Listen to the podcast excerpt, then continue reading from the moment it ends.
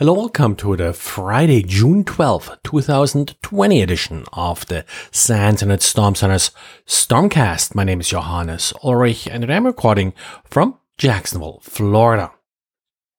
Xavier today is talking about some of the trapdoors that attackers leave behind in JavaScript code in order to make reverse analysis more difficult.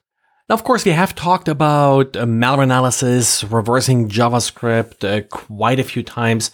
So a couple things that Xavier points out here is, first of all, the arguments.callee.toString uh, method that's often used. Essentially what this does is it allows a function to return its source code as a string. And then the attacker could check if that function was modified by, for example, calculating a hash.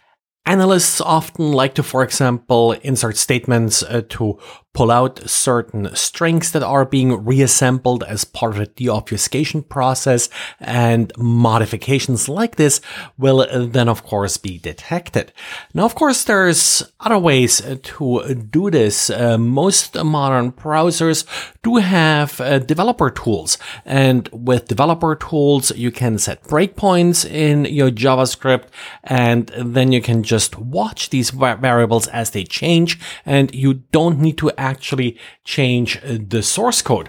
Well, um, Xavier shows how this also can get detected. Essentially, what the attacker is looking for here is there a console available, which is typically enabled if you do run the code inside one of these browser built-in debuggers. And that's sort of how the attacker is then trying to get around this particular feature in the browser. And uh, Xavier actually links uh, to some older articles uh, by Mozilla here that go over some of these functions. And yes, uh, this isn't new necessarily, but something important to keep in mind if you are analyzing JavaScript. And Reason Security, a company that makes anti-malware, found sort of a neat little bug in the Windows native Facebook Messenger application. So this is not the mobile Facebook Messenger. It's also not sort of the, the web-based that you usually use on a normal uh, computer. But Facebook also makes a little standalone Facebook Messenger application that's actually distributed within the Microsoft Windows Store. Now, the problem with this application was that interestingly, it called PowerShell.exe within the C colon Python 27 uh, folder. Uh, so this may have been something that's sort of left over from debugging. Who knows exactly why they sort of tried to start this executable. Doesn't exist on a normal system, but now as an attacker, all you have to do is drop this binary and whenever the user starts Facebook Messenger, this is automatically executed with the privilege privileges of that user. To make things kind of worse, yes, uh, this folder is not privileged, so pretty much anybody on the system can write to it and add their PowerShell.exe. If you are a developer, uh, please double check. This happens so, so often that any calls or loading DLLs that are not really needed, that uh, this sort of remains in production code. And the result is that now an attacker could easily replace those files or add them if they're not really required, not really present, and then run arbitrary code. And researchers at ESET Security have published a post with updates around the Gamaredon group.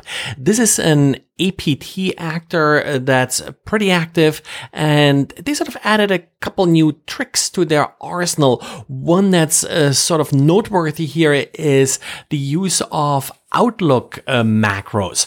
So yes, we have, of course, macros in other Microsoft Office products.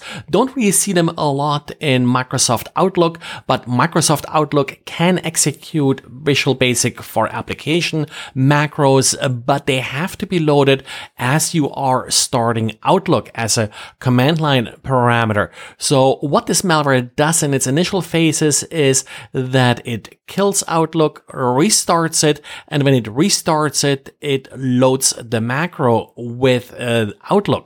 Now, the macro itself uh, does uh, pretty basic things, essentially a mass mailing engine, but one that can be tailored to particular targets. So it can either send email to all contacts of the particular person, to particular lists of contacts, or even uh, just to specific individuals.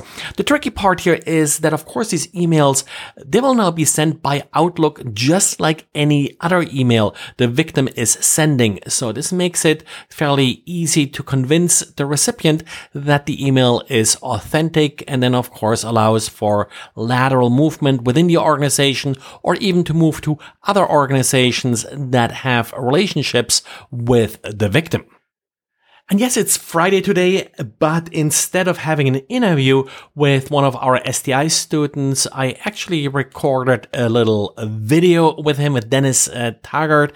Uh, he did his paper on using network flow data in um, AWS. And well, we'll talk a little bit about this. And the reason we did it as a video is he also has a little demo of uh, a little sort of side effect and uh, some curiosities he found in how AWS sort of applies its uh, firewall rules.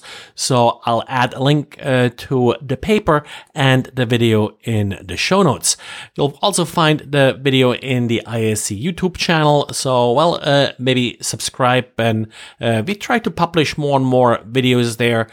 So let us know if uh, we can improve them somehow, but we try to keep them short and sort of you know uh, little demos, uh, little sort of current uh, topics. That's it for today. Thanks again for listening, and talk to you again on Monday. Bye.